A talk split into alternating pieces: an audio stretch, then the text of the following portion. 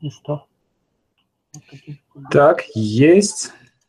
Так, все видно, слышно?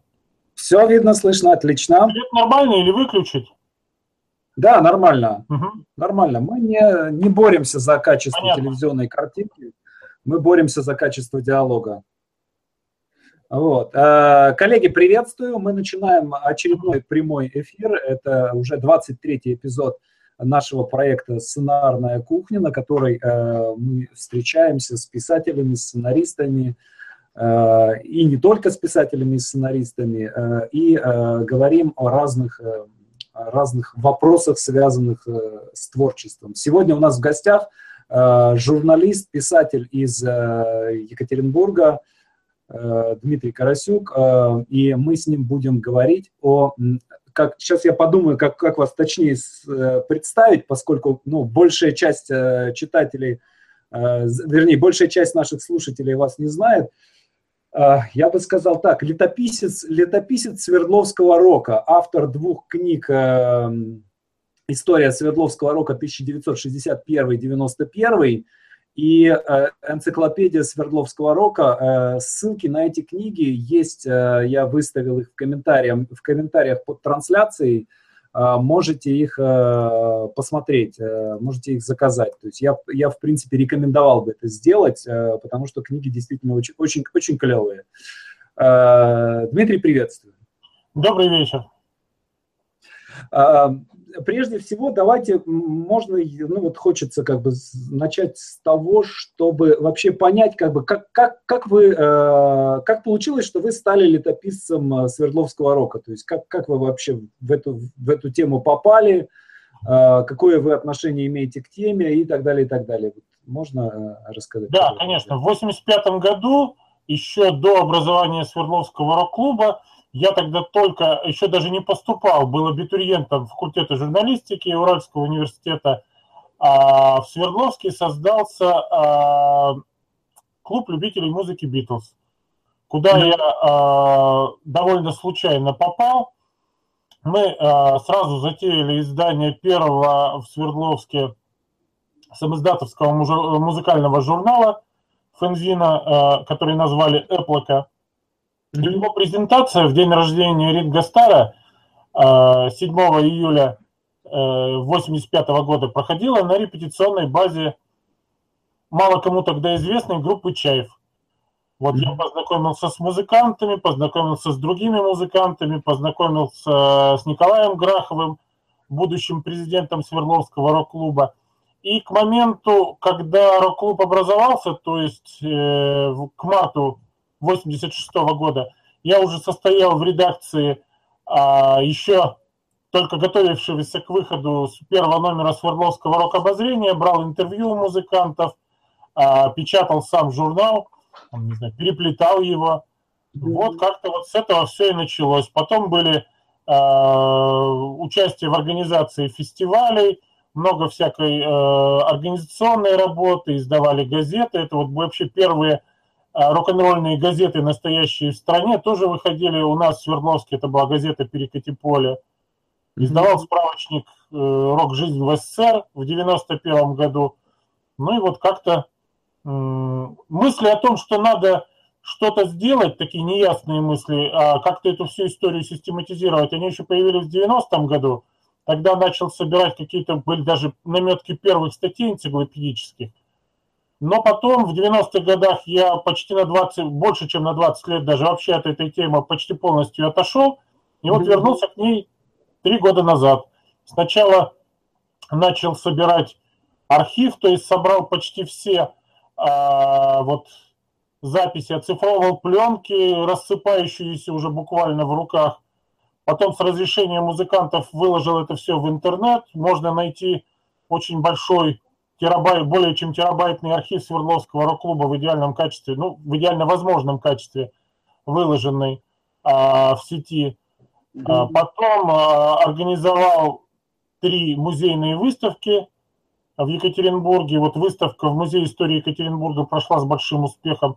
Ну и вот все это продолжилось и вылилось пока вот в эти вот два тома. Угу. А музыку какую слушали? Что больше нравилось? Тогда, тогда? Да, тогда. Не, ну тогда слушал любую музыку. Тогда как бы э, народ не был так избалован э, тем, что можно там щелкнуть на кнопку и найти абсолютно любую музыку. То, что попадалось, то и слушал. А в, конечно, э, много слушал и советской музыки, там и западной музыки, все, что попадалось, слушал приходилось ездить там и по фестивалям, так что, ну, находясь внутри как бы всего вот этого рок-клубовского движения, ну, как-то волей-неволей а, приходилось быть в курсе всего того, ну или основной части того, что играется, что звучит в разных концах страны. Так что был знаком и с группами и из Сибири, из Дальнего Востока, из Ленинграда, там, не знаю, с Украины, отовсюду. Вот э, для меня на самом деле многие годы это была какая-то такая загадка. Э, вот что, что такое, вот что это за, за такая странная вещь такая? Почему, почему так повезло э, Свердловску? Да, почему Свердловск стал столицей э, рок-музыки, второй, а может быть и первой, да, то есть непонятно. Тут, да, есть варианты, да, есть разночтения. Ну, насчет, на самом деле, насчет первой, Питер, это, это уж спасибо, Питер, Питер или Свердловск, даже я вспоминаю этот самый, э, песня Шлачева «Любовь – это поезд Свердловск, Ленинград и назад», да, то есть две столицы было, это Петербург и Свердловск, то есть Москвы там рядом даже не было. Ну, вот. Башлачев – это же тоже наш человек. Это ну, он учился на том же факультете журналистики. Большую часть своей взрослой жизни он провел в Свердловске, так что этот поезд Москва, э, ой, Ленинград, Свердловск, это вполне для него две, э, две точки его биографии. Это не просто там конечные пункты поезда или две географические точки. А для Александра ну, это, да, я, я это знаю. Истории. Ну, а вот, э... столицы, да. Да, ну вот, вот Башлачев, да, вот вы так сказали, что это наш человек, да, ну вот э, я Вологодский сам, да, э, ага. вот как-то так получилось, да, что он ваш, а не Конечно, наш Вологодский, он ваш да? человек, да, он и ленинградский человек, да, то есть, э, естественно, у вас он... Ну, почему, например, почему, например, в Вологде так не повезло, да, вот в Вологде, в Вологде рока не было как такового, то есть, ну вот я как раз 90-е и 80-е в Вологде провел, но там рок был такой, что просто это, Значит, это ужасно. Я этим вопросом, то есть я пока работал над книгой, взял больше сотни интервью, и в принципе с этим вопросом вот а, почему, по твоему мнению, почему, по твоему мнению, именно в Свердловске вот, вот расцвел этот цветник, почему он стал таким вот точкой mm-hmm. какой-то вот именно музыкальной активности, я приставал э, ко всем. То есть ответы были самые разные, там, например, не знаю, там художник э, Александр Корочич тут рассуждал про вот какую-то уральскую готику, то есть его архитектурной точки зрения, которую вот дала вот какой-то импульс всему этому течению. Там Миша Козырев рассуждал про свободолюбивые традиции Урала, где было очень много ссыльных, и потом э, вот как-то это вот свободо, э, привычка к свободолюбию и дала вот такой вот результат. Но наиболее четкий ответ, может быть, немножко скучный, не такой романтичный, да, вот как раз э, Николай Грахов с его физико-математическим складом ума, он объяснил несколько э, таких э, позиций. То есть Свердловск, во-первых, это был очень большой э, вузовский центр э, с, с большим количеством студентов. Э, рок, в принципе, это музыка молодежная и музыка прежде всего образованной молодежи, то есть студенческой молодежи. Но помимо э, того, что в городе было много вузов, э, город был и центром э, оборонной промышленности, где студенты, э, оканчивая вуз, получив дипломы, многие из них, большинство из них не разъезжалось, а оседало прямо в этом городе, потому что они могли на этих оборонных предприятиях найти себе работу. Естественно, это касается прежде всего технарей. Технарей там, ну и в частности там проектировщиков, тех же вот выпускников архитектурного института. Кроме того, у Свердловска получилось идеальное э, географическое расположение. Он был, с одной стороны, не настолько близок к Москве, чтобы можно было, как, допустим, откуда-нибудь из Поволжья, просто переехать в столицу и навещать родные места на выходные. То есть все-таки э, поезд шел от Свердловска до Москвы 27 часов, это не так близко. Но с другой стороны, он был не настолько далек, как, например, там Новосибирский, тем более там какой-нибудь Владивосток, чтобы э, быть э, как более оторванным, что ли, вот от каких-то э, тенденций и музыкальной, и просто культурной культурных тенденций, там, э, веяний моды, потому что, ну, все равно билет на самолет до Москвы, до Ленинграда стоил не так дорого, и его, в принципе, могли себе позволить и студенты, и молодые специалисты. То есть они знали о том, что творится в культурных центрах. Вот все это вместе, ну, естественно, да, и культурные э, традиции э, Свердловска, там находилась на тот момент самая восточная в стране киностудия, к примеру, там, где в стенах которой начинали творить там и Балабанов, и Хотиненко. А, у нас э, консерватория, музыкальное училище, которое второе после а, Гнесинки приобрело э, эстрадное отделение. А, там много театров, э, там театральное училище, которое как раз вот где-то в 86 или 7 году стало театральным институтом. То есть культурные традиции имелись. Но вот как-то mm-hmm. все это так вот сложилось, этот пазл сложился, и получился вот такой вот кумулятивный эффект. Хотя, в принципе, вот Челябинск, который находится всего там в двух часах езды, и который очень похож на э, Свердловск демографически, но вот, видимо, не хватило ему какой-то, может быть, вот этой вот культурного, э, культурной составляющей, культурного бэкграунда, вот там вот такого взрыва не получилось. И вот, вот так вот Свердловск он и стал. Может быть, это не такое вот романтическое, романтическая версия, как вот свободомыслие mm-hmm. и уральская готика, хотя и эти, естественно, тоже какие-то моменты присутствуют во всем этом. Но вот все-таки вот это вот э, такая наукообразная версия кажется мне наиболее реальной. Угу. Можете ли вы э, сказать, то есть, ну, понятно, да, что начиналось это все как-то стихийно, да, то есть вот я книгу вашу читаю, сейчас не дочитал еще, э, начиналось это все в каких-то там э, эти дискотеки, танцы, да, под, под эти рок-группы любительские. И где-то начиная с конца 70-х, начала 80-х, это начинает становиться чем-то более, более профессиональным, более интересным, более скажем так, более социально продвинутым и более артроковым. То есть это начинает все становиться как-то очень быстро похожим на искусство. То есть вот как мне показалось, что Свердловский рок, в отличие от там, скажем, ну, если питерский, да, то он был весь, весь такой вот на это самое, на какие-то, на социальные темы, на какие-то такой вот озабочен, да, то есть на текст. Да. да. Москва была более развлекательной, то есть все эти э, группы, это московская рок-лаборатория, это все как-то, ну, я, честно говоря, я не поклонник московского рока, вот, и э, Свердловск, он был всегда как-то вот более продвинут техни, в техническом плане, да, и более изощрен по музыке.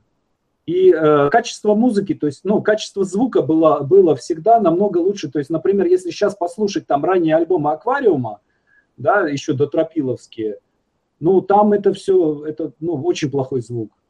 А, а слушай, я просто сидел, переслушивал перед нашим эфиром, а, я переслушивал Сананс, трек, Урфинджус переслушивал. И меня поразило то, что э, даже сейчас, да, э, там, в общем-то, ухо э, мое избаловано э, большим количеством арт-рока качественного, да, это прям, ну, это конкурентоспособная музыка.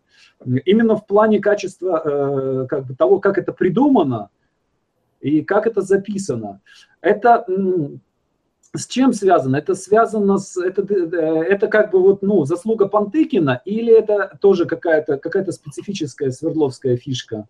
Ну, надо сказать, что вот такое понятие, как вообще уральский перфекционизм, вообще во всей этой истории сыграло очень э, большую роль, потому что вот другая чуть-чуть э, Свердловская фишка, то есть вот то, что э, в большинстве Свердловских групп э, автор текста и автор музыки были разными, двумя разными людьми, то есть исключения, конечно, там вроде Шахрина или Сычева из каталога были, но они только подтверждают правила.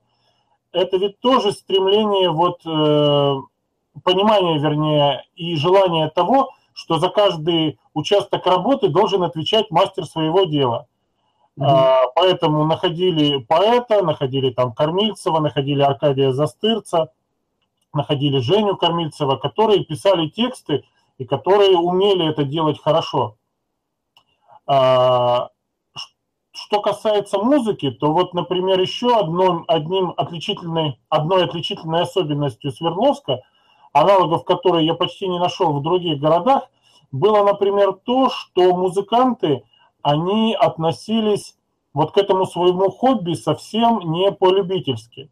Свердловске было массовым явлением, что люди, окончив а, вузы самые разные, там, не знаю, юридический, университет, лесотехнический, УПИ, после а, получения диплома о высшем образовании шли и поступали в музыкальное училище, которое являлось средним специальным заведением, то есть это был большой а, шаг вниз по социальной лестнице. И на самом деле, а, получив а, вузовский диплом, поступить в училище было совсем не так просто. Приходилось а, собирать справки и объяснять, почему вот на тебя паразита государство потратило столько mm-hmm. времени и денег на твое обучение, а ты похерил, значит, свой диплом и собираешься в техникум поступать, по сути. Но люди понимали, что они что они относятся к этому делу, они считают музыку делом своей жизни и хотят овладеть этой профессией именно на высоком исполнительском уровне. В Свердловске вот такой вот шаг, я говорю, он был довольно массовым, и какое-то время, там, по словам Могилевского, стало просто модно учиться в музыкальном училище. И вот в период расцвета э, Свердловского рока в очень многих группах большинство музыкантов составляли выпускники именно музыкального училища, а даже, а иногда даже и консерватории. А что касается вот этого э, звучания, но это тоже вот именно стремление к совершенству. И ведь, э, в принципе, вот ранние альбомы «Аквариума», которые вы упомянули, но они же, в принципе, до появления Тропилы, они фактически самоделковые. А наши музыканты почти никогда к этому вот так вот на авось, что ли, не относились. То есть э, вот с первого магнитофонного альбома, записанного в Свердловске, появился человек Александр Гнаевых по, по прозвищу полковник, который вот эти вот альбомы, он и записывал, альбомы трека, альбом, первый альбом Сананса, которые на самом деле сейчас звучат вполне себе профессионально, и там огрехи это именно э, вот огрехи записи на ту магнитофонную пленку, но совсем не, как сказать, не изъяны э, качества записи, что ли, способа записи. Хотя большинство а можно... этих записей они делались на магнитофоны э, Тембр 2, которые усовершенствовались, которым присобачивались сбоку какие-то э, прибамбасы, там упакованные в консервные банки, потому что понятно, о техническом дизайне заботились в последнюю очередь. Там делались самодельные ревербераторы, похожие на раскладушки. То есть вот техническое образование, вот за технику должны были отвечать технари. И люди, окончившие там Уральский политехнический институт, там разные факультеты, или как, допустим, Вадим Самойлов в радиотехнический факультет, они отвечали за звукозапись и делали это вполне, опять-таки, вполне профессионально. Вот и это, этим вот качеством и звука, и музыки, ну, в 80-е годы Сверлов, да, выгодно отличался от многих других. А что это за студия была? Можно попросить поподробнее рассказать, что, что вот студия полковника, это что, она где размещалась, что там? Это? Студия полковника это была прежде всего голова полковника, его уши и его руки, потому mm-hmm. что к этим, э, вот к этим деталям студии прикладывался э, магнитофон Тембр 2, который он самодельно, э, самостоятельно переделал с 19 на 38 скорость, чтобы э, запись была качественной, и всякие э, всяческие э, вот технические ухищрения, там усовершенствования. Очень долго настраивал. Это была обыкновенная э, комната э, на, за сценой клуба Уральского университета на седьмом этаже здания, которую для, поглощения, для звукопоглощения обили э, вот этими картонками из-под яиц, которые назывались яйцеклетками. Э, причем это тоже был дефицит. Там целые походы устраивались за этими вот э, картонками. Кто-то назначенный э, бухал со сторожем, а остальные в это время воровали, значит, вот эти вот яйцеклетки потому что на большую комнату их надо было достаточно много, оббивали ими все пространство стен с пола до потолка. В комнате там следили за уровнем, например, влажности, потому что если с вечера настраивали барабаны, а для того, чтобы записывать э, утром, допустим, их звук, то если ночью проходил дождь, все шло на смарку, приходилось ждать, пока влажность э, в комнате достигнет того уровня, как когда барабаны настраивали, просто перенастраивать инструменты, потому что чуткие уши слышали вот разницу в звучании. Там, рассказывают легенды, как там полковник а, колдовал с проводами, там то он, значит, их а, выкладывал какими-то петлями, то там еще какими-то изощренными фигурами. Но во время записи он был царь и бог, и слушались его беспрекословно. А на каких условиях группы записывались? То есть а это э, очередь какая-то была, они платили что-то ему или что? Во-первых, во-первых вообще, в принципе, история Свердловского рок-клуба ранее и до рок-клубовской вот первых лет, так же, как, в принципе, и Ленинградского, это, в принципе, были вообще истории абсолютного альтруизма. И именно поэтому вот сейчас, вот меня часто спрашивают, а можно ли сейчас там воссоздать Свердловский рок-клуб? Это невозможно, потому что все э, вот эти вот рок-клубы, которые юридически были какими-то любительскими объединениями молодых музыкантов, они могли существовать только в тех условиях, когда у людей было много свободного времени, но не приходилось э, постоянно думать о хлебе насущенном. Э, кто-то мог существовать на зарплату, кто-то там а, работал, но оставалось много свободного времени, кто-то подрабатывал, и очень много а, времени можно было уделять собственному творчеству. Mm-hmm. Поэтому полковник был полноправ, абсолютно полноправным членом группы трек, поэтому, естественно, за, за участие в записи это было просто его вот его обязанностью, функциональной обязанностью в рамках группы трек. А, его приглашали сторонние, например, он записывал первый альбом а, Наутилуса «Переезд». То есть э, Наутилусы пригласили его именно, вот как известного в городе специалиста. А, это тоже, естественно, никаких денег за это не бралось, это было вот на условиях дружеской помощи. Хотя он сам, как он вспоминает, был очень раздосадован а, безалаберностью некоторой наутилусов, которые во время записи там а, осмеливались пить пиво и другие напитки, потому что, например, в треке во время звукозаписи существовал абсолютный сухой закон. А, Пантыкин, который был лидером конкурирующего с треком Урфина Джуса, у него не было своего полковника, и поэтому он перепробовал все возможности звукозаписи, которые существовали в Свердловске на тот момент. Свой первый альбом 81 э, года «Путешествие» он записывал на Свердловской телестудии. Это, естественно, он заплатил какие-то деньги, по ночам они записывались в течение э, нескольких недель в ночные смены нелегально. Вот. Профессиональные звукоинженеры их записывали, но он остался недоволен э, качеством записи. То есть э, как он сам говорил, вот полковник гения, у меня не было гения, поэтому я перепробовал все э, варианты. А второй альбом, «Пятнадцатик», 15, он записывал уже на Свердловской киностудии. Он был э, поражен, когда услышал, что там имеется 12-канальный магнитофон, и понял, что где-то тут рядом имеется многоканальность, э, возможность многоканальной записи, и надо знать Пантыкина с его пробивными способностями, которые, если он что-то задумает, он там просто похож на танк.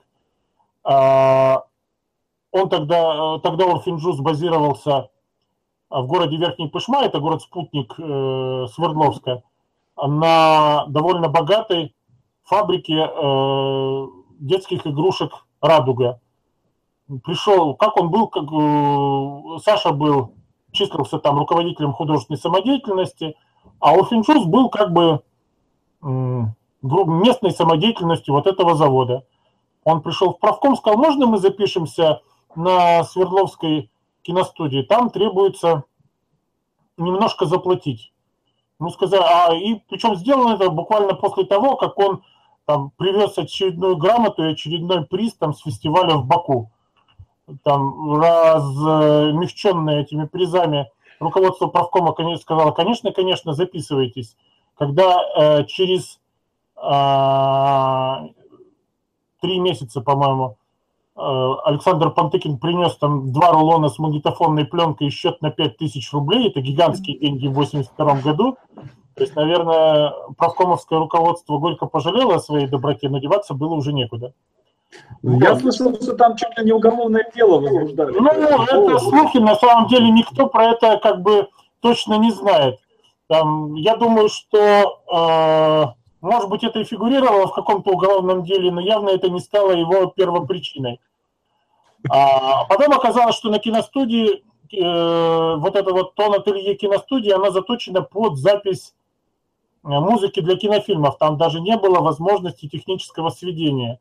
То есть туда Пантыкин умудрился привести туда струнный секстет, там э, каких-то сложных музыкантов, там труба звучала, там какие-то звуковые эффекты. То есть он делал все, что хотел, но результатом он тоже оказался неудовлетворен.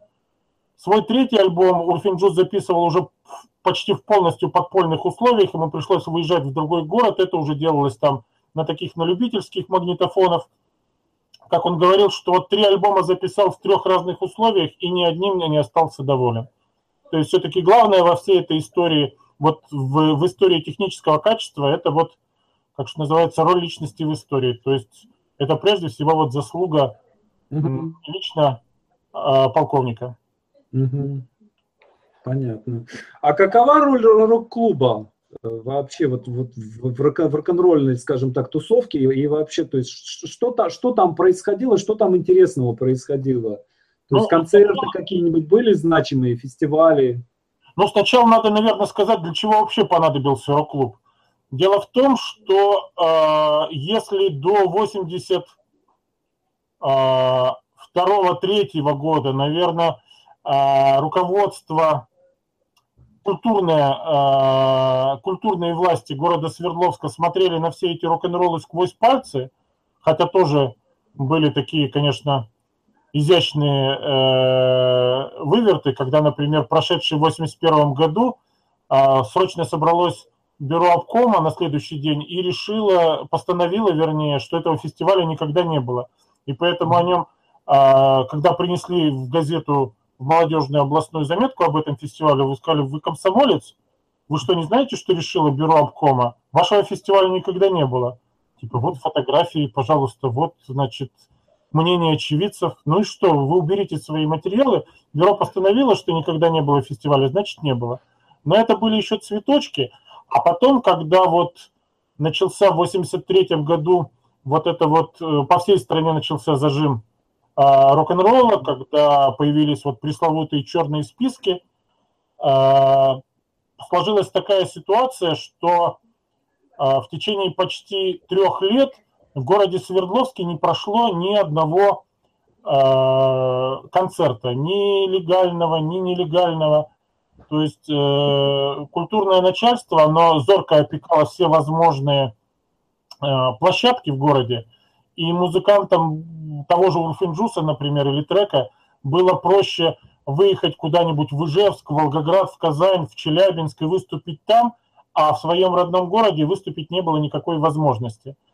А, конечно, музыкантам, музыканты доходили выхода вот именно в звукозаписи, в пленках, в распространении этих пленок, но это не давало а, необходимого обратного эффекта, потому что лучшей оценкой своего творчества для любого художника, музыканта, писателя это прежде всего отзывы его зрителей, слушателей, читателей. Потому что даже мнение товарищей, которым ты мог показать свою музыку на репетиционной базе где-то, но все равно это, это твои товарищи, и ты в их э, объективном мнении э, уверен быть не можешь. Угу. Э, Свердловские рокеры к тому времени в городе уже насчитывалось там около полусотни активных э, групп, страстно хотели э, выступать перед публикой, чтобы им дали эту возможность. В то время для того, чтобы выступить, необходимо было э, иметь целую пачку бумаг прежде всего группа должна была быть аттестована, то есть она должна была доказать э, комиссии э, свое профессиональное мастерство. То есть комиссия должна была собраться и оценить, э, достойно ли это, э, этот коллектив выступать перед, э, перед широкими массами населения. То есть группы, может быть, они и могли бы доказать это свое мастерство, они были вполне себе профессиональными музыкантами, но эта комиссия на отрез отказывалась собираться, и уговорить ее на такое было абсолютно невозможно. Кроме того, на каждую композицию необходимо получить э, так называемую литовку. То mm-hmm. есть текст песни, напечатанный на листке бумаги, должен был быть заверен э, двумя подписями и круглой печатью Межсоюзного дома самодеятельного творчества о том, что в этом тексте не содержится никакой крамолы, и его опять-таки можно слышать э, широким слоям населения. Мало того, даже инструментальные пьесы полагалось литовать какому-нибудь профессиональному композитору. И опять-таки этот барьер был абсолютно не пробиваем, потому что, например, группа «Метро» пытала, э, сочинила песню на стихи бельгийского поэта-коммуниста Мариса Карема, опубликованного а, стихи были опубликованы в сборнике, а, в книге, а, им зарубили этот текст, они предъявили эту книгу, им сказали, ну и что, да, мы уважаем бельгийского коммуниста, но разреш... исполнять эту песню мы вам не разрешаем. Вот, и к тому времени, вот где-то уже в 85 году, когда эта история достигла уже точки кипения, в Ленинграде рок-клуб существовал уже 4 года. Люди ездили туда, люди знали а как у них там все организовано, что им дают выступать. И они сами э, долбили э, городское начальство на всех уровнях, чтобы им разрешили рок-клуб. В этом тоже, кстати, есть некоторые отличия истории Ленинградской и истории Свердловской, потому что в Ленинграде это все-таки а, рок-клуб был создан по инициативе сверху. А у нас э, как бы для контроля за всей этой музыкальной публикой – А у нас э, это была стопроцентная инициатива снизу, причем инициатива, продвигавшаяся очень с большим скрипом. То есть, по словам э, Грахова, который был избран таким ходаком от рокеров, он сам не был музыкантом, но зато был преподавателем Уральского политехнического института, ходил в костюме и в галстуке, и с ним э, чиновникам было разговаривать, видимо, э, комфортнее, чем с какими-то непонятными потлатыми музыкантами. Вот, по словам Грахова, было больше э, несколько сотен вот встреч в разных кабинетах разных уровней властей. В конце концов, в, в конце 85 года одним из последних распоряжений, устных распоряжений Бориса Ельцина, как раз перед его отъездом, он был первым секретарем Свердловского обкома партии, и перед его отъездом, переводом в Москву, одним из его последних распоряжений было но в конце концов подготовьте все документы для открытия рок-клуба. И вот документы тогда немножко заскрепились, эти колесики, были подготовлены документы, и 15 марта 1986 года рок-клуб Свердловский был э, открыт. Естественно, первым, и как бы музыканты все думали, для чего он был открыт. Прежде всего для того, чтобы дать им возможность выступить. И всего через три месяца после открытия 20-22 июня 1986 года состоялся первый фестиваль, на а, котором выступили 20 групп. Надо сказать, что из этих 20 групп а, для 11 это был э, фактически сценический дебют, потому что они до этого ни разу а, в условиях Свердловской идеологической, у Свердловского идеологического зажима ни разу не выступали на сцене.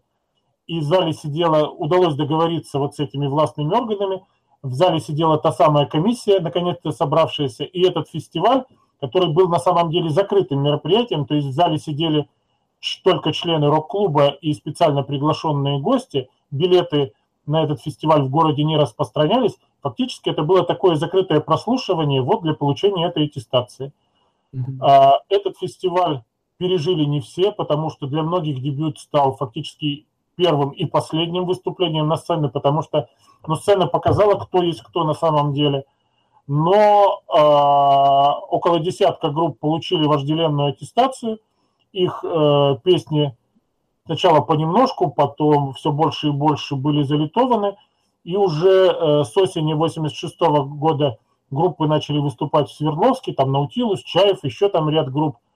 А, а с января 87 года, то есть вот буквально через а, пару недель, по-моему, 8 января 87 года, можно будет, а, через пару недель можно будет отметить 30-летний юбилей первого официального выезда Свердловских рок-групп за пределы родного города. Это была поездка в Казань, куда выехали Чаев, Наутилус и группа Егора Белкина. А вот на самом деле э, я вспоминаю сейчас то время, 80-е, э, и рок-н-ролл распространялся какими-то вообще очень-очень странными путями. Э, то есть, скажем, Башлачева, там я впервые не услышал, а прочитал его первое стихотворение, стихотворение, песню «Время колокольчиков», напечатал журнал «Юность». Вот. А про Свердловский рок тоже я сначала прочитал подборку песен, напечатала учительская газета. Э, я думаю, песен Чайка. Я думаю, это вы прочитали в газете «Семья». Может на, быть. На последней, вот как... у них в 88 году в газете «Семья» на последней полосе печатались стихи как раз вот э, рок-музыкантов, там были да, наверное, семья, да. Ну, мне запомнилось, что учительская, потому что мне учителя в школе, они знали, что я роком увлекаюсь. Да, там были напечатаны, да, подборка была Кормильцева и подборка была Шахрина. Две да, и вот этот ободранный э, кот я повешен да, в полу да, на заборе да, там был.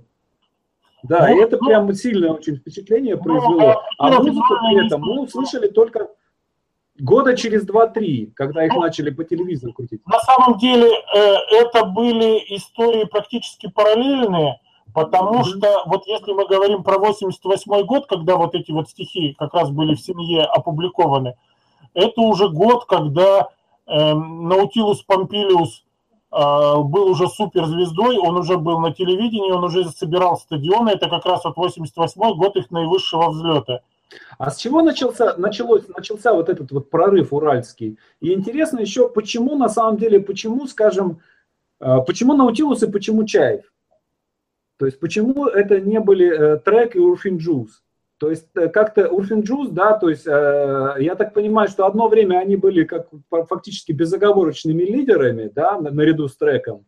Вот. Но потом как-то они, у, у них как-то вот, ну, не хватило сил на, на, на то, чтобы выстрелить, взлететь. Вот как, как ну, получилось? Надо сказать, что, во-первых, э, ну, э, трек к 80, он э, распался в конце 83 -го года, не пережив вот этих вот э, запретительных всех, э, всех этих запретов.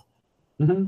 Урфин Джулс не распался, Урфин Джулс устоял, но как раз он вот немножко что ли за так, закостенел, и в 86 году вот на этом самом первом фестивале состоялось фактически последнее выступление Урфинджуса э, в его золотом составе.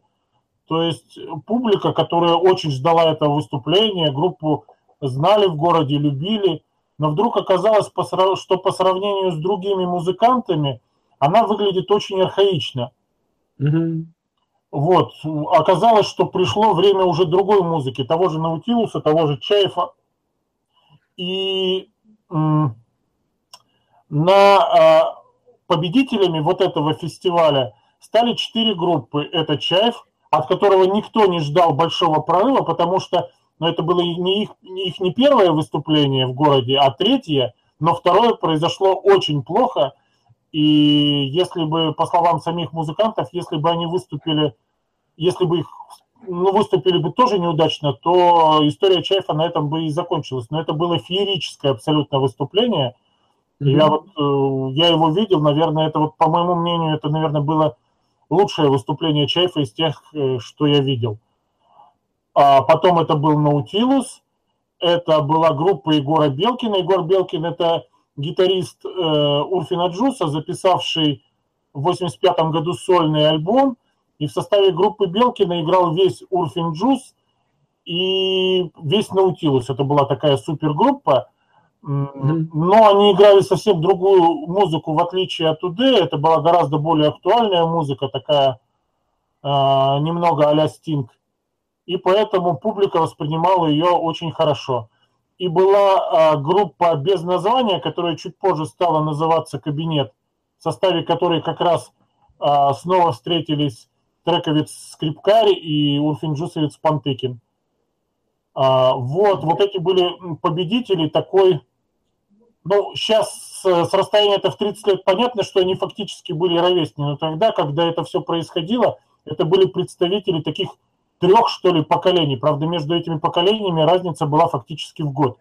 Mm-hmm. Вот. А, естественно, что эти победители, они... Кабинет, как бы он сначала отказался от концертной деятельности, он засел за запись, это их тоже писал полковник, это было очень долго происходило, и они немного а, позже начали свою концертную деятельность а именно три победителя Чаев, Наутилус и группа Белкина, они поехали по стране, и они стали в первую очередь известны.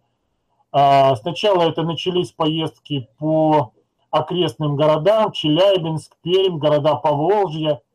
В апреле а, эти три группы впервые поехали э, в Ленинград. Был очень страшный мандраж. Э, люди понимали, что а, это огромная ответственность, и что в Ленинграде очень просто провалиться, и, но очень трудно прорваться. И как раз вот концерт в Ленинграде стал последним для группы Егора Белкина. Группа выступила неудачно, и на этом ее история э, закончилась. Но э, Наутилус, помимо просто концертов в Ленинградском дворце молодежи, выступал э, на, на там же на, вместе, с, в одновременно, вместе с аквариумом в одном концерте на пленуме Союза композиторов России. И это было замечательное выступление. И по отзывам всех свидетелей этого концерта Наутилус аквариум э, в тот день убрал. Потому что mm-hmm. аквариум находился не в лучшей форме, тогда там на сцене присутствовало 12 человек, звучали они как-то не, не естественно, не уверенно, а Наутилус весь подобрался, он был в, в замечательной форме, выступил сжато, тогда как раз вот у них только появилась вот эта вот их милитаризированная вот эта вот их форма, которую они называли Врангель на излете. Вот. И публика была покорена. Чайф оказался очень ленинградской группой. Сначала там, на пер... они там дали, э, по-моему, три концерта. Первый концерт был утренний, на нем зал был полупустой, а, но Бурлака, который уже видел эту группу, Андрей Бурлака, это а, э, ленинградский рок-журналист, издатель а, журнала «Рио», он уже был в Свердловске до этого, ему очень понравился Чайф, и он настоял на их приглашении и специально пригласил на их концерт группу «Объект насмешек», считая, что две эти группы, два этих коллектива, они очень как-то схожи по по внутреннему настроению, что ли. Э, и Шахрин вспоминает, что мы играем на сцене, и вдруг видим, что через ряды к нам прямо вот так вот в зале, перешагивая через ряды, лезут какие-то панки с жуткого вида, с какими-то ирокезами, которые мы, уральские парни, такого не видели. Думаем, ну все, сейчас будет, будут бить, наверное. Ну, в общем, Э, объект насмешек после концерта там залез к ним на сцену, там рикошет начал кричать, что вы такие же, как мы, только без хвоста. Началось, э, началось братание. И с этого дня э, Чайф стал в Ленинграде, э, наверное, любимой иногородней группой. И оставался такой э, долгие годы, а может быть для многих он остается такой и до сих пор.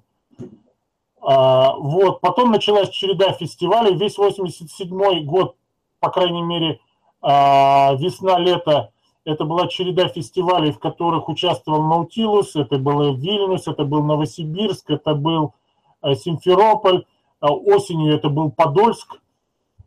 Потом начались, уже появились концертные кооперативы, которые группу везде встречали очень хорошо. За это время она собрала целый букет вот этих вот первых фестивальных призов. Их пригласили в Москву и начали их раскручивать. И, э, ну, видимо, группа настолько отвечала каким-то настроением молодежи, вот запросом на такую вот харизматическую мужественность Бутусова, что действительно она взлетела. А, она стала группой номер один 88 года, там по всем хит-парадам. По, ее постоянно показывали по телевидению. Она был настоящая наутилусомания, собирала полные стадионы. Но этого, а, этого успеха, этой такой вот патагонного чеса группа не пережила, и к концу года Бутусов просто распустил весь состав. Но пока она еще а, активно функционировала, группа потянула за собой целый шлейф других свердловских групп. Тот же Чаев, группу Настя, тот же кабинет, который стал э, активно концертировать. Чуть позже апрельский марш. Mm-hmm. И слова группы Свердловского рок-клуба на афише ну, превратились в такой бренд, такой своеобразный знак качества, который говорил меломанам, которые даже, может быть, и не слышали название этого группы, что, скорее всего, ну, стоит сходить на этот концерт, наверное, там что-то интересное. Но чаще всего так оно и оказывалось.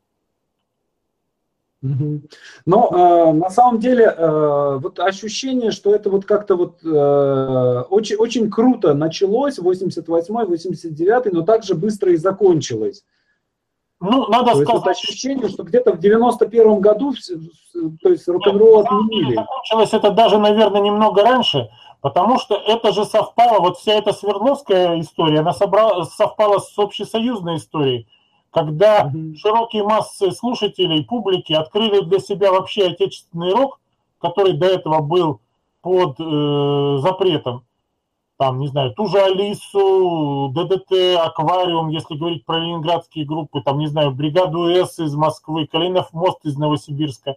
Все они давали в 87-88 году э, аншлаговые концерты, но э, в принципе рок это музыка, э, отечественный рок, это музыка не для всех, особенно для отечественных, не для всех. Mm-hmm. Вот. И широкие массы слушателей быстро поняли, что эта музыка для них может быть слишком сложна, может быть тексты не очень понятны, и где-то уже в конце 89 -го года переключились на более понятный им «Ласковый май». А, произошел общий спад вообще интереса к рок-музыке, а, который тоже сумели адекватно пережить далеко не все группы. Некоторые его переживают, наверное, и до сих пор. Mm-hmm. А, вот. Ну, кто-то смог выжить, например, Наутилус тот же, Наутилус, который вот в 88 году э, история вот этого золотого состава саксофонного э, закончилась. В 89 году они сидели на записи, вообще не выступали.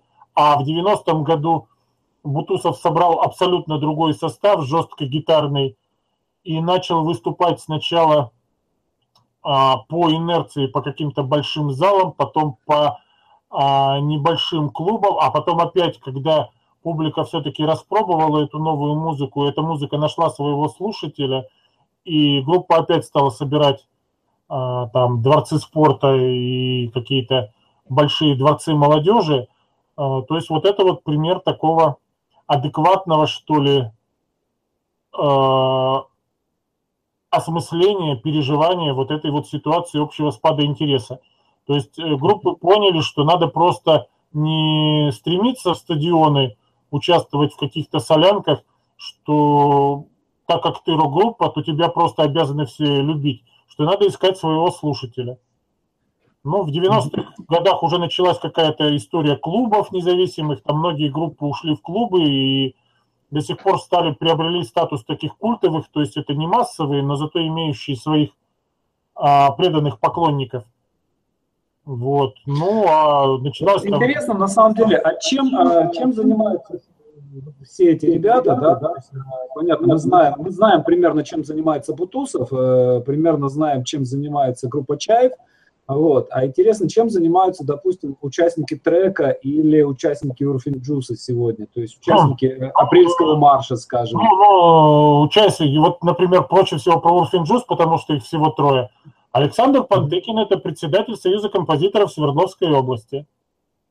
А, значит, известный композитор, а, там автор, например, не знаю, музыки ко множеству фильмов и сериалов, там, не знаю, там, например, к дальнобойщикам, это музыка Пантыкина.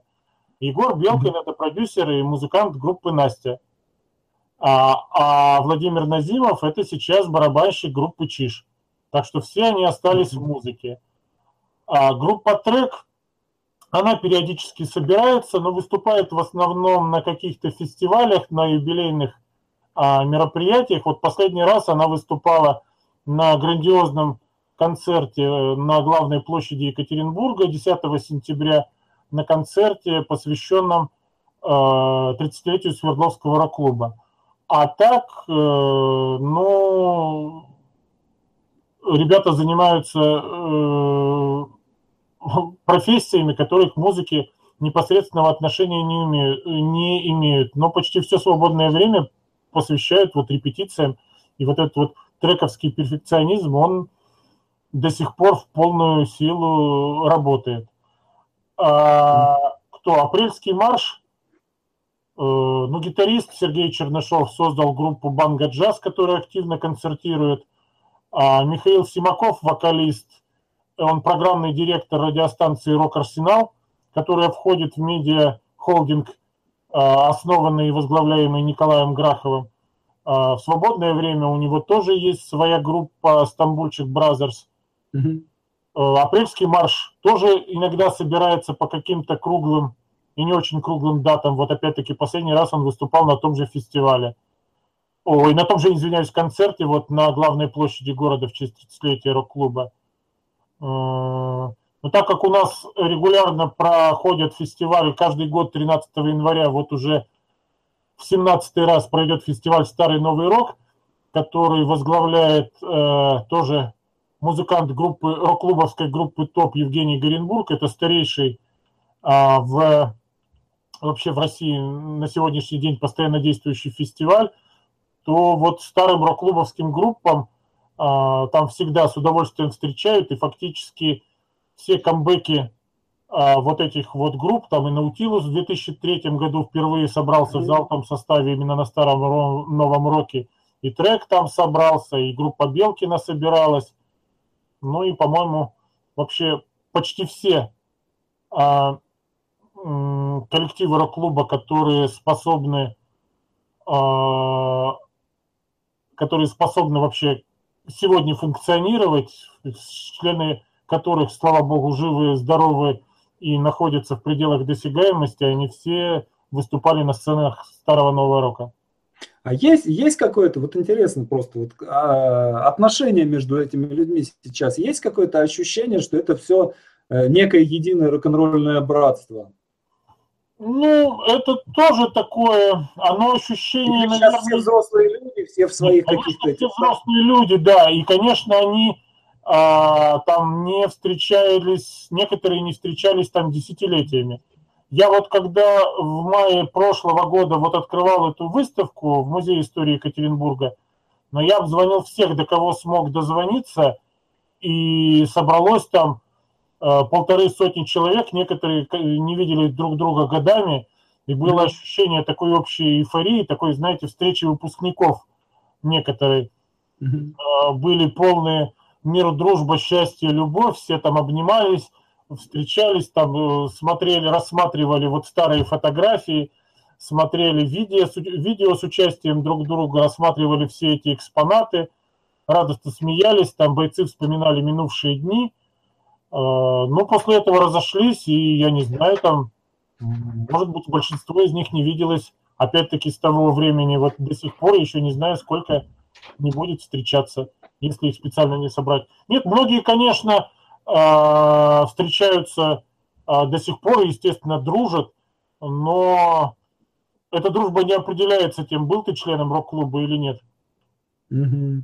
А вот мне интересно, а сейчас вообще есть что-то вот что-то интересное, какие-то новые молодые группы, которые прям вот ну надо послушать?